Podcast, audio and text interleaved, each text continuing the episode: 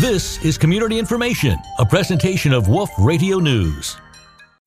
Yesterday was our 14th year to have the on the air blood drive. It's always a holiday blood drive in December each year, and it helps us with the shortages that we face in during the holiday season. Yesterday was a record day. We actually went over our goal. We had set our goal at 150 donors um, for both of those locations uh, one in Dothan at the donor center, and then we had a blood mobile set up in Enterprise, and we actually had 160 donors on the day.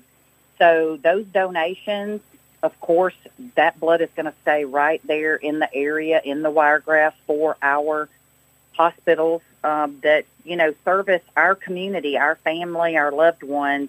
But if you really think about it, the impact that it makes is 160 donors walked in the door, got on the blood mobile, and said, hey, I want to save a life today.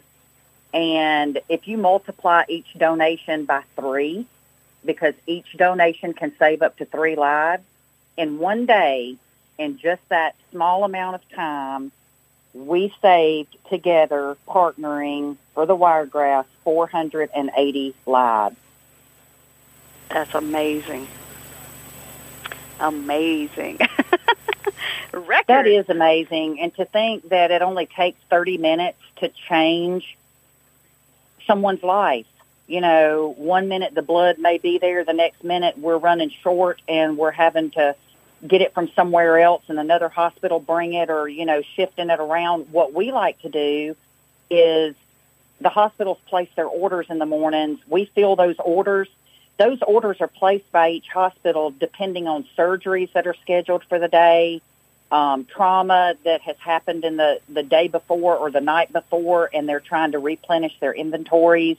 And it's just so important that everybody understand, too, that just because you donate blood today, it still takes 24 to 48 hours before that blood is actually available and labeled to even be at the hospital to give to a patient. It has to go through testing. We have to make sure it's safe.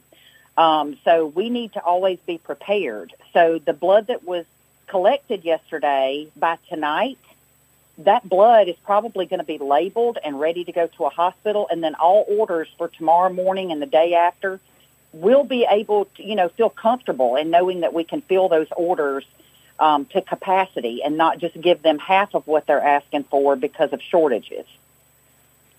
So that was the most blood ever done in the 14 years that you've you all done that. Yes. Um, you know, our I think our very first one or second one 14 years ago. Um, I think it was the very first one. We had close to 300 people that tried to donate blood that day. Um, we had a lot of people that were that left because, to be quite honest, we were just shocked. We were not prepared um, to get everybody in and out of there as quickly as we needed to. And we did lose some donors to the next day um, and the following days to come. They were gracious and came back. But um, we learned then that the Wiregrass is a very giving, very passionate community. They want to help people. It, it's just absolutely amazing to see people come forward and say, I'm here. I don't care what you're giving me. I don't care what I win this is going to someone who needs this blood to live, to stay alive, to give them a few, um, you know, their hopes and dreams and to keep things rolling in their family where they're enjoying their loved one. I'm doing it for that reason. Um, so as the years have gone on, we've learned, of course, that we have more people, we have more beds, we have more supplies, we have better parking.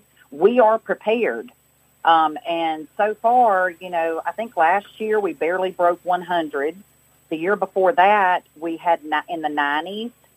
Um, we had, I think, around 110 the year before that. So 160 is just absolutely mind blowing. I mean, and right here at Christmas time when everybody's so busy and people are running around and trying to get things done and um, you know, college kids and, and parents are going through finals and exams and, and this, that, and the other, and planning trips and shopping lists. And people took the time to come and donate blood. 30 minutes, they gave blood. from themselves to give to somebody else that they don't even don't even know.